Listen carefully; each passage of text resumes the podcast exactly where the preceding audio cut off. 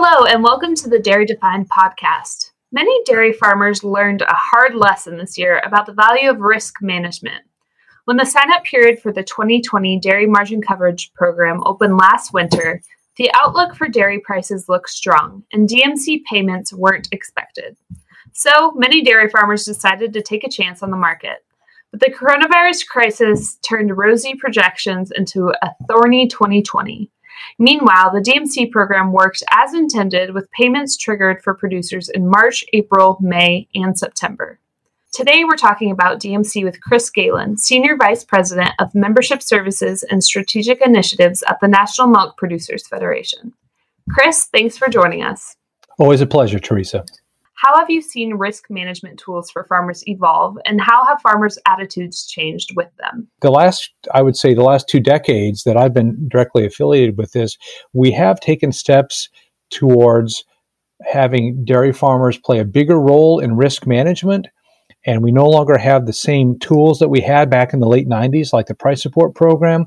Uh, but we certainly think that there is an appropriate role for the U.S. government, whether it's through congressional appropriations or USDA programs, to help dairy farmers deal with a certain level of risk, a lot of which is beyond their control, which then takes us to the tools that we have available to us in 2020 and, and looking at next year as well. Can you explain how the Dairy Margin Coverage Program works? Yes, at its most basic level, it's a way to ensure a margin between the primary cost of feed, your biggest feed ingredients on the typical dairy farm, and then the price of milk. Now, there are certainly many other things that influence your profit and loss as a dairy operator, and there are many other expenses you have from the cost of capital and borrowing to the cost of your herds and, and taking care of them, and even the cost of labor. And yet, the things that are probably most important and the ones that we can benchmark most against are the cost of corn, the cost of soybean meal, and the cost of alfalfa hay. And so those three feed grains are what we use as the feed cost formula. And then you, you compare that to what the all milk price is, which is a, a national average milk price that the USDA releases every month. It's not any one farmer's price, but it's the national average. And then in, in good months, when feed costs are low and the milk price is high, well, then the margin's really good. But in some months, like what we saw earlier this year, when milk prices are low and feed costs are costs are stable or, or perhaps rising higher, uh, then margins can be compressed. And so the purpose of the dairy margin coverage program is to give farmers the opportunity to prepare themselves and to hedge against those times when margins are really compressed. There was a bit of apprehension to signing up for the dairy margin coverage program when it first opened up, given farmers' frustrations with the former Margin Protection Program or MPP. What changed from MPP to DMC, and what was NMPF's role in getting those changes made? Yeah, this is a good question because it kind of combines the the gist of your first two questions, which is that in the first part here of the 21st century, we no longer had the price support program, but we needed to have some form of risk management tool. And so we talked to Congress about having a, a some form of risk management that looks not just at milk prices, which is what the old price support program was designed to protect against, but also margins, because there's certainly been some years where milk prices aren't necessarily bad, but you could still be uh, losing money as a dairy operator because the cost of feed was so high. So that's where the concept of the margin was born, so that you could insure against not just low milk prices, but the combination of low milk prices or high feed costs. And so the first attempt at this was called the Margin Protection Program. And, and basically, it was just a, a cup of tea that was too weak. It just didn't have enough in the way of financial resources to ensure margins in a way that would be beneficial to most dairy producers. And I think after the first year we had it, farmers signed up, they paid premiums, it didn't return anything to them and they got a really bad taste in their mouth from that weak cup of tea, and they decided, I don't want anything to do with it. So we got a second bite of the apple back in 2018 when the Dairy Margin Coverage Program was created. And so the specific changes that benefited farmers is that the margin now is much higher. Under the old program, under the MPP, the maximum margin was $8. That was the most you can insure against. Now it's 950 one of the other big changes is that the cost of premiums to farmers is lower. And so that makes signing up much more attractive because the cost of the insurance is less. And then to make adjustments on the feed cost margin or the feed cost formula, uh, high quality alfalfa hay is now covered by that. That was a change that National Milk specifically asked Congress to make. And so that uh, allows farmers a, a, truer reflection in that margin formula of what it costs to feed dairy cattle because they don't just use any old alfalfa, they use much more high quality to help with milk production. And what was NMPF's role in getting those changes made?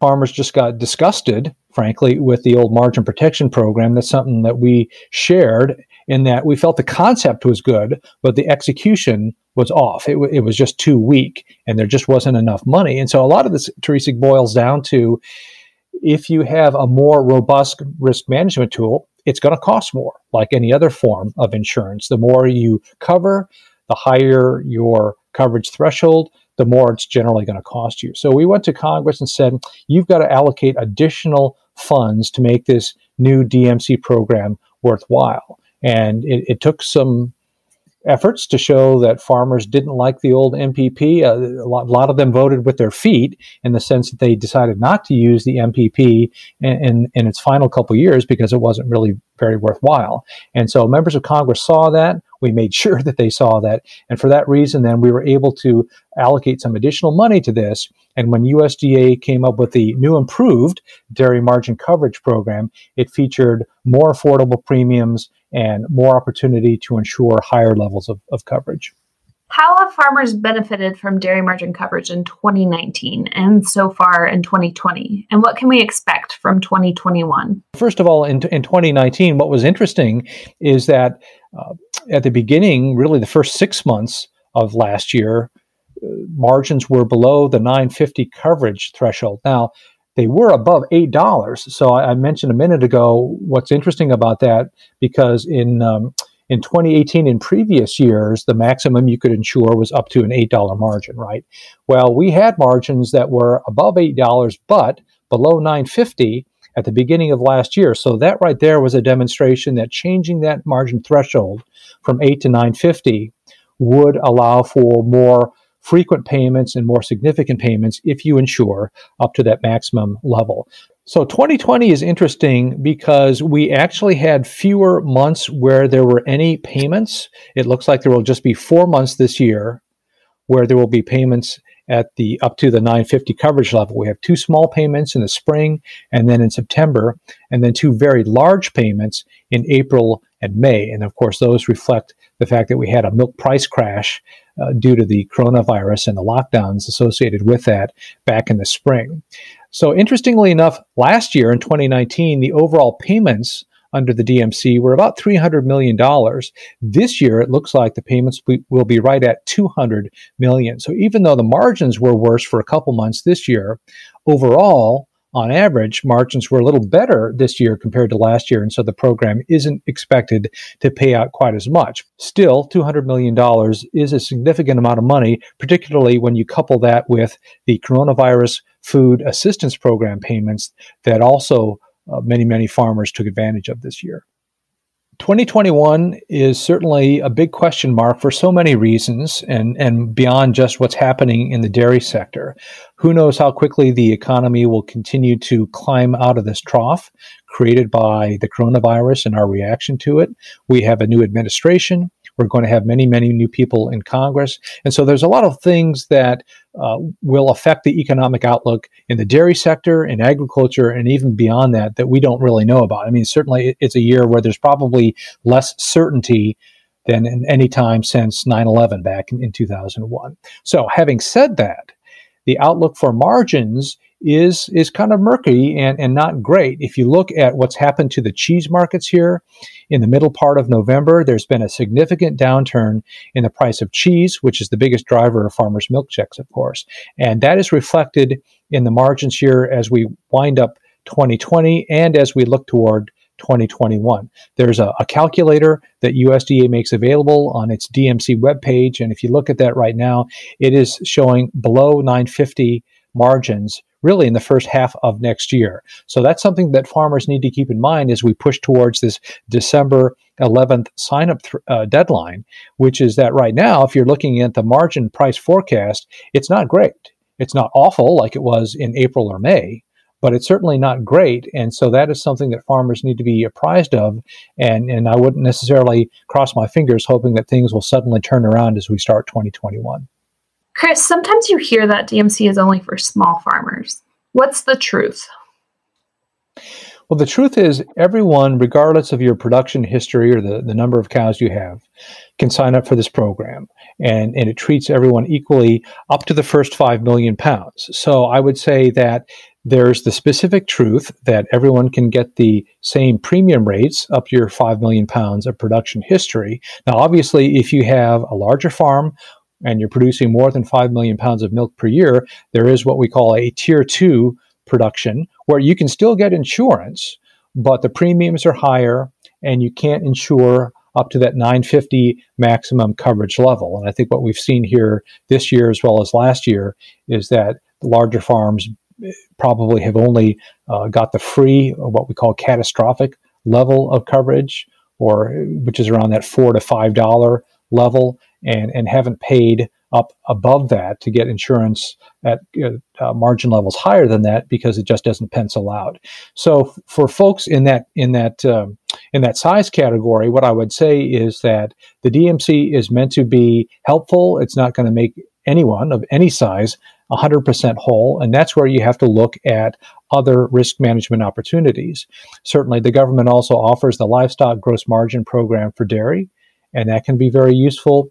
Uh, a lot of private companies are also offering the Dairy Revenue Protection Program that was designed by the Farm Bureau, and that has also proven to be valuable this year. And then, of course, you can always do forward contracting and use uh, options and puts to hedge your price risk that way. So we are in an era, getting back to your very first question, Teresa, that's very different from the late 1990s, where the, in dairy in particular, there weren't a lot of very effective risk management tools when you looked at the marketplace, and the government was primarily focused on uh, helping people out with the price support program by buying up surplus products.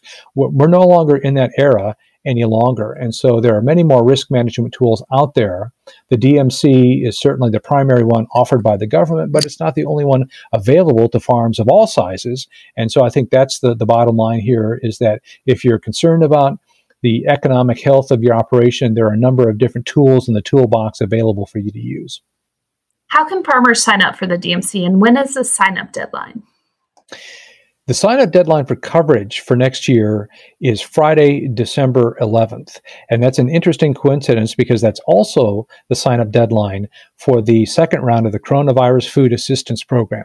And part of the reason I'm bringing that up, Teresa, is that the CFAP, both the first round that farmers could sign up for this spring and early summer, and now the second bite of the apple, the version 2.0, they call it, where you can sign up here by December 11th, that actually is going to pay out more money overall to dairy farmers as well as to producers of other commodities than the dairy margin coverage program has paid out this year. So that has been very, very valuable. And, and frankly, we should pat ourselves on the back there, where uh, National Milk worked with members of Congress and later with USDA to make certain that the payment rates for CFP rounds one and two was much, much better than what we got in the uh, former market facilitation program last year. So the combination of CFAP and DMC is going to amount to several billion dollars in direct payments to dairy farmers. Now, the, the difference between the two, while they may have the same sign up deadline, the difference is that we can't count